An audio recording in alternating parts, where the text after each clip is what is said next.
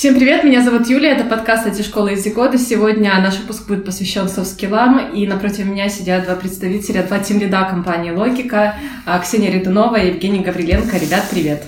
Привет!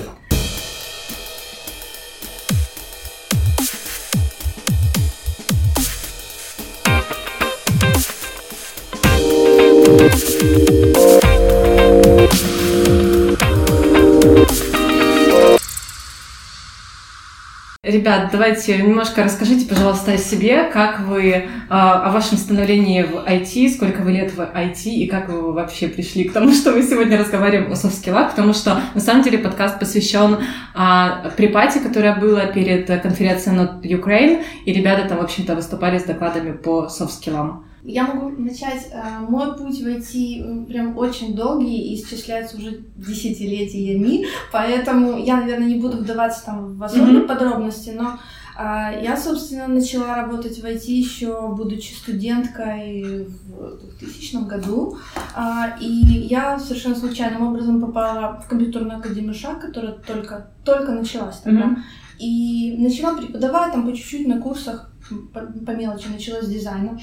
А позже, в принципе, вскоре перешла на фронтенд. И потом уже, когда я это все долго совмещала с учебой в институте в той или иной степени успешной, и когда я закончила институт, меня очень так повысили сильно, и я стала руководителем направления дизайна и веб-технологий. И потом мой фокус сместился более на веб-технологии, и, соответственно, я параллельно делала очень много фриланса, работ. И позже я перешла в коммерческий девелопмент где-то, наверное, с 2008 года. И с тех пор сменила несколько компаний крупных, и вот работаю в Lohika. Вот как раз сейчас будет 5 лет, я работаю в Lohika. Отлично. Жень? Мой путь, он, в принципе, достаточно стандартный. То есть я закончил профильный вуз, после этого начал работать по специальности, то есть я не свитчился с какой-то другой сферы. Я еще начал работать, когда это не было таким хайпом, то есть зарплаты были там по $100-150. Вот. Я тоже работал, в принципе, во многих компаниях. В Lohika я работаю в районе 6 лет, наверное. Отлично. Работал тоже на разных технологиях, на бэкэнде, на фронтенде. Сейчас, в принципе, фуллстек. Отлично. Ребята, вернемся к софт-скиллам. Вот что для вас является софт-скиллами, и верите ли вы в то, что их можно развить таким или иным образом? Это неизмеримо, это сложно измеримо, и, на мой взгляд, это довольно субъективно. Потому что, допустим, есть человек, который умеет кодить нормально, но он не умеет коммуницировать, допустим, с людьми, ему сложно с людьми. И он делает свою работу, но в каких-то аспектах ему сложно взаимодействовать с командой, и это ограничивает его рост. То есть каждый человек в своем профессиональном развитии, он рано или поздно, кто-то раньше, кто-то позже, ставит себе вопрос, а что кроме хард-скиллов, что кроме знания определенных технических моментов мешает, скажем так, чего мне не хватает для дальнейшего развития. И разные люди в разное время своего развития начинают понимать, какие аспекты им следует развить с коммуникацией, с взаимодействием с людьми, умением говорить на публику, умение просчитывать какие-то варианты развития. Я считаю, что это тоже софт-скилл очень принципиальный, которых многим не хватает, когда люди не продумывают там альтернативные варианты. Что будет, если там мы это сделаем, если мы это не сделаем, если мы это зафейлим, какие планы Б, планы С продумывать в таких ситуациях. То есть об этом можно говорить бесконечно. Ксюша, в принципе, сказала, наверное, большую часть. Но я бы добавил сюда, это, наверное, даже не софт-скиллы, все-таки умение не только работать, но и отдыхать. И все-таки иметь какую-то осознанность, наверное. Да, взаимодействие с людьми, наверное. Ой, а у меня, кстати, есть история на эту тему про work-life balance и про осознанность, как ты говоришь. Ага. Такой странный факт, но моя мама, она тоже программист. Ага. Ну, да, она из поколения советских программистов, которые работали во время Советского Союза. Ну, то есть там была совершенно другая специфика, это была прям очень новая, прям модная специальность тогда. Но была большая проблема, что программисты, они очень сильно выгорали. И когда мне мама в свое время это рассказывала, мне там было, скажем, 20 лет, и мне мама рассказывала, как она в 35 выгорела и просто не продолжила дальше свою программистскую карьеру. Это произошло потому, я так для себя уже сделала вывод, я не могла понять, что происходило, не только лично с ней, но и с людьми ее поколения, которые работали в той сфере.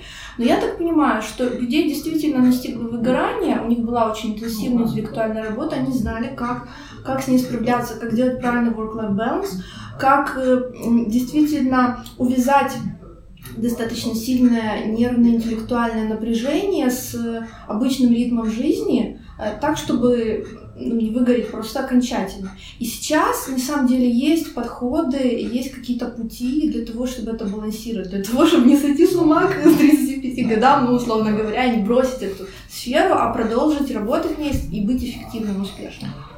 Но я бы еще добавил, что нельзя добиться каких-то высоких результатов, то есть есть какая-то статистика, что люди, которые обладают именно только хардскиллами, они наверх не очень поднимаются.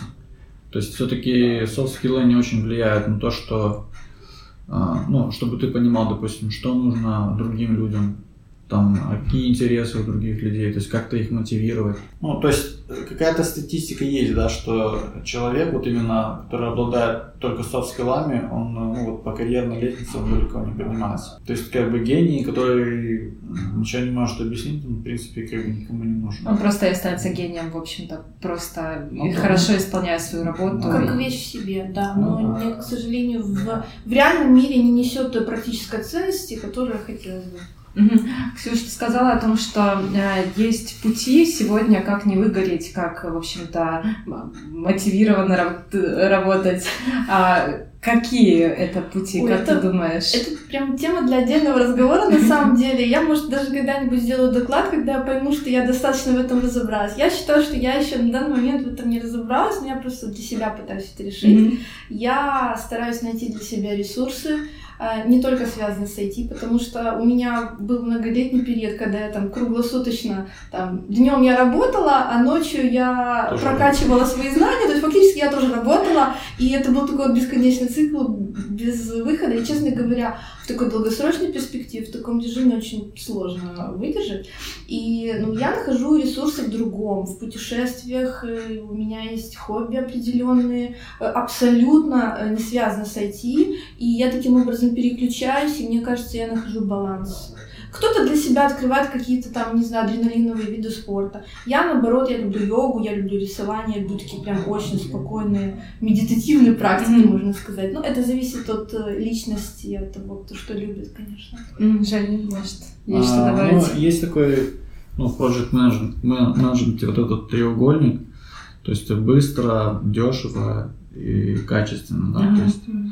у меня это такие три сферы, это здоровье, семья и работа. То есть, если работа идет сильно вверх, то, допустим, одна из этих сфер, она выпадает. То есть, либо семья, либо здоровье. Если, допустим, ты в двух сферах очень хорош, то, скорее всего, допустим, если у тебя все хорошо со здоровьем, то, скорее всего, семье ты мало времени уделяешь, и работе тоже мало времени. То есть, поэтому... для меня это как баланс, то есть тоже такой.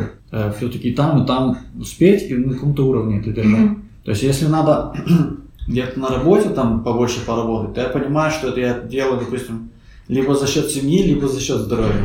Либо ты меньше поспишь, и будешь себя хуже чувствовать. Такое у всех.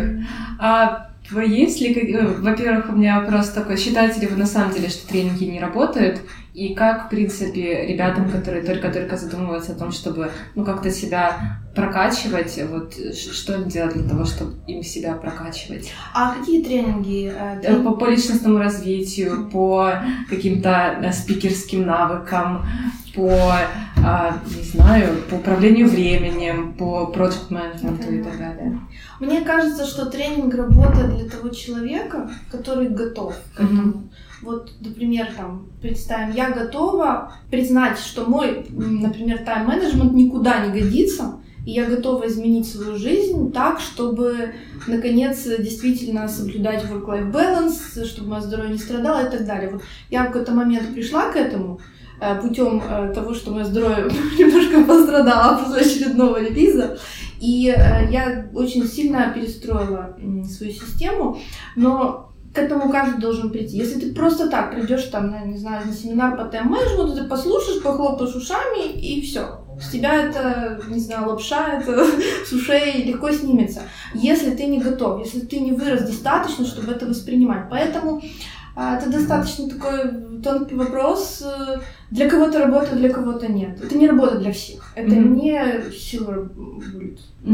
А ты как думаешь?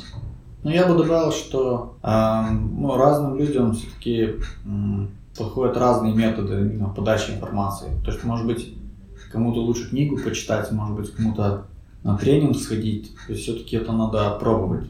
Ну, то есть, допустим, и книгу почитать, и на тренинг сходить, и понять, как бы, что тебе, лучше воспринимается. То есть, та информация или это.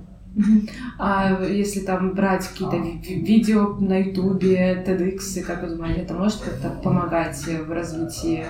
Мне вот лично очень помогают не тренинги как таковые, а люди, которые меня вдохновляют.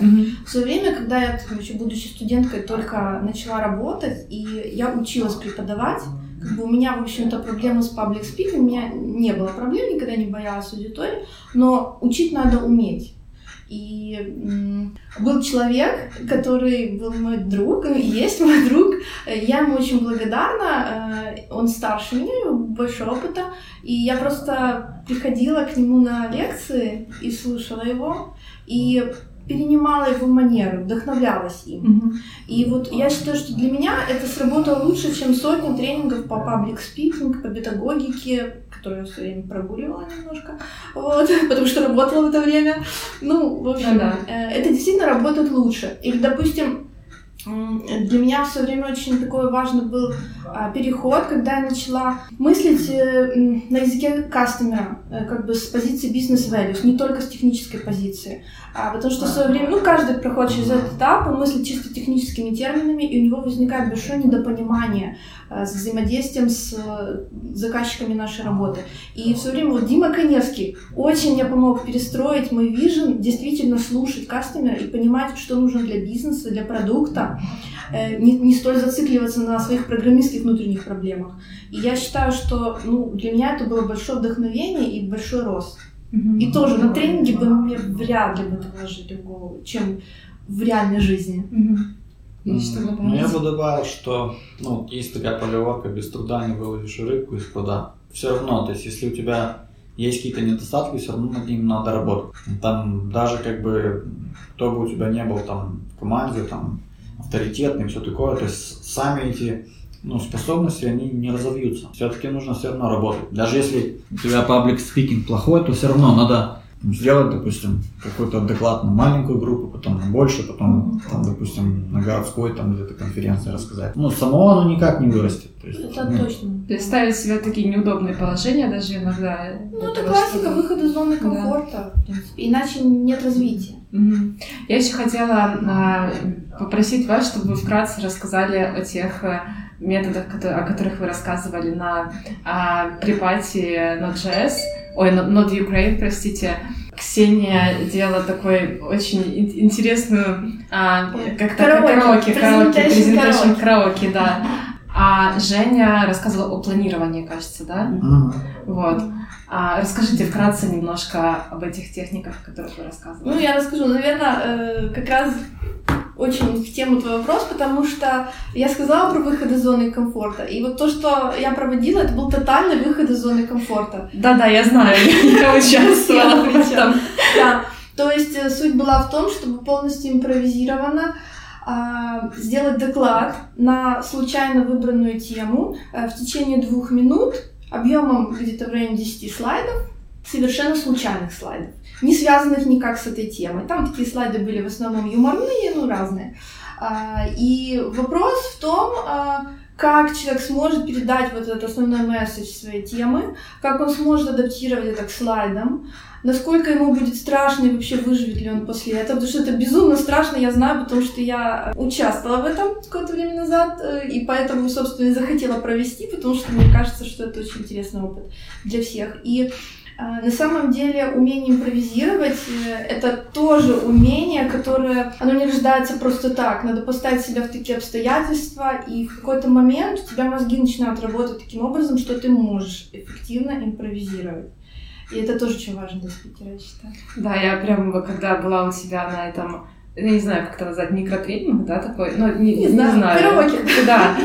Я прям подумала о том, что было бы круто в нашей школе тоже такое провести среди нашей команды. Это прям суперинтересно. Ну, еще зависит от количества людей, потому что, ну, все-таки, если совсем мало людей, то человек, он меньше волнуется. Когда много, допустим, или там если там твоя команда, там 5-10 человек, это окей. Да. А вот я выступала на Аджали, это была огромная сцена, это была главная сцена Аджали, и прямо, ну, огромное количество людей там было, ты похож на эту огромную сцену, и ты должен вот это сделать только на английском, и... Еще и на английском. Ну да, это, конечно, скажем так, вот у меня прям очень большой опыт спикера, я вообще не боюсь. Но вот там я боялась. Я поэтому вышла, потому что я хотела попробовать. Женя, а теперь я прошу тебя рассказать немножко о планировании. Да. Ну, это уже затрагивает как бы ту тему, которую я описывал. То есть вот эти три как бы столпа, да, это здоровье, семья и работа. То есть, ну, суть планирования, то, что я рассказывал, то, что мы должны каждой из этих сфер уделять как бы максимально сфокусированное внимание и ни одну из этих сфер не упускать, ну, потому что они как бы являются жизненно важными. Плюс еще, ну, это я рассказывал в контексте обучения, когда мы ведем какой-то планинг, мы можем сделать правильную как бы саморефлексию, да, потому что в голове, ну, все детали, ну, как бы не помещаются. И когда мы, ну, вот, пользуемся именно планированием, то мы все-таки привыкаем мыслить как-то более далеко, потому что, ну, более далеко и себя вести вот каждодневно более, ну, дисциплинированно. Все-таки понимать, что, так если в общем сказать, что как бы самый дорогой ресурс, который у нас есть, это время, да? Поэтому мы должны его как-то правильно использовать. Угу. Ну, как-то. Спасибо. И напоследок я бы хотела, чтобы вы, возможно, дали 5 советов тем, кто только-только задумывается о том, чтобы выйти из зоны своей комфорта и начать прокачивать себя тем или иным образом. Вот что бы вы посоветовали ребятам? Или 3 совета, вот сколько у вас есть на уме? Just do it. Будьте смелыми, не бойтесь. Все? Ну, это пока первое, что пришло мне в голову. Ну, и надо работать. Ну, как сказать? Ничто не дается просто так. Что-то дается легче, что-то дается сложнее. Вот я не знаю, мне очень многие вещи даются легко, там, не знаю, язык мне дается легко. А вот, например, водить машину мне давалось просто капец как сложно. Угу. И это было ужасно. Ну, это надо сделать. Это просто надо сделать, и все. Не надо рефлексировать об этом. Угу. Может, сейчас, Женя, ты сейчас дам тебе слово, и книги, вот, если есть книги также. Сейчас, Жень. Ну, 2 книги, вот, которые я недавно читал. Это, ну, «Психология влияния» и... Роберта Чалдини, «Психология». Да, Роберт Чалдини, и вторая, вот, Дейл Карнеги, «Как завоевывать друзей и оказывать влияние на людей». Ну, вот именно с точки зрения soft скиллов, мне кажется, такие достаточно доступные книги. Для начала, я думаю, это вообще супер. Ой, а я про Карнеги можно добавлю? Да. Дима Каневский в своем докладе, точнее после доклада, о ней говорил. И ты знаешь, ну вот я просто... Было такое тотальное попадание в меня, потому что в свое время мы с ним давно говорили вот о чем-то таком тоже, о софт-скиллах. И он мне посоветовал эти книги. И я говорю, что? Я прочитала ее в 13 лет, книга вообще ни о чем. Я только запомнила, что все американцы улыбаются, и это фальшиво. Ну, я не знаю, тогда я была ребенком. И он говорит, поверь мне, перечитай, ты иначе посмотришь на это все. Я перечитала во взрослом, таком осознанном возрасте, я совсем иначе ее восприняла. Это настолько действительно мудрая книга, кажущаяся поверхностно, но она действительно мне очень много каких-то таких полезных вещей, которые ускользают, если мы читаем, не будучи к этому готовым. Ну да, там все-таки надо, чтобы был какой-то жизненный опыт. Ну, да. Когда ее читаешь, просто более понятно становится. Там как бы даются именно такие рецепты, да. Ну, как себя там правильно вести в каких-то ситуациях, там, как там не обидеть человека, например, еще что-то. Ну, у нас на работе это очень часто вот, можно встретить, что, допустим, вот, ну там, не знаю, допустим, делают код-ревью, и как-то жестко там могут сказать, что ты тут написал там такого там плохого. Одно и то же, в принципе, можно сказать разными словами. Человек поймет это, ну, с одной стороны, он поймет это, как бы не обидевшись на тебя, и у него будет какое-то желание дальше работать, а с другой стороны, он меня тут обижает, не буду это. Не так воспримет просто. Да, я читала ее тоже лет, наверное, в 15 и нифига не поняла. Поэтому... Да, я знала, что вообще книга ни о чем. А потом, когда ты ее перечитаешь, там, я не знаю, в 25, в 30, ты просто другими глазами. Да, думаю, надо бы перечитать, наверное.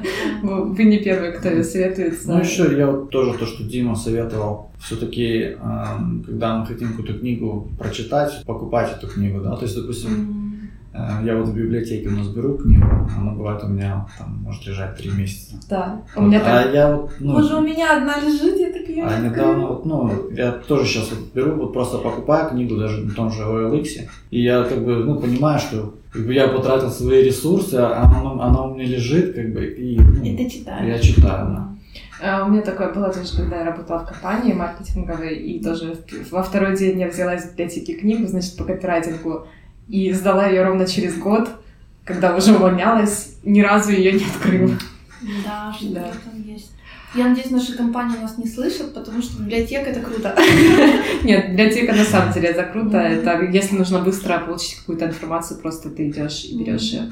Спасибо вам, ребят, за встречу. Напомню, что с нами сегодня была Ксения Редунова и Евгений Гавриленко. Ребята являются тимлидами в компании Lohika, одесской и не только одесской. Не только одесской. Или сейчас? Ну, у нас в Украине офисы в Одессе, Львове и Киеве. Но вообще... Такая всеукраинская, считаю же. Нет, вообще компания базируется в Altran North America. Ну да, это уже Altran Group. Тут вообще-то Altran Group это огромнейшая международная компания, Lohika и принадлежит. Спасибо вам большое. И да, это чуть не забыла сказать о том, что подписывайтесь на нас везде, в Android-приложениях, в iTunes подкаст, в SoundCloud. И до новых встреч. Всем пока. Пока.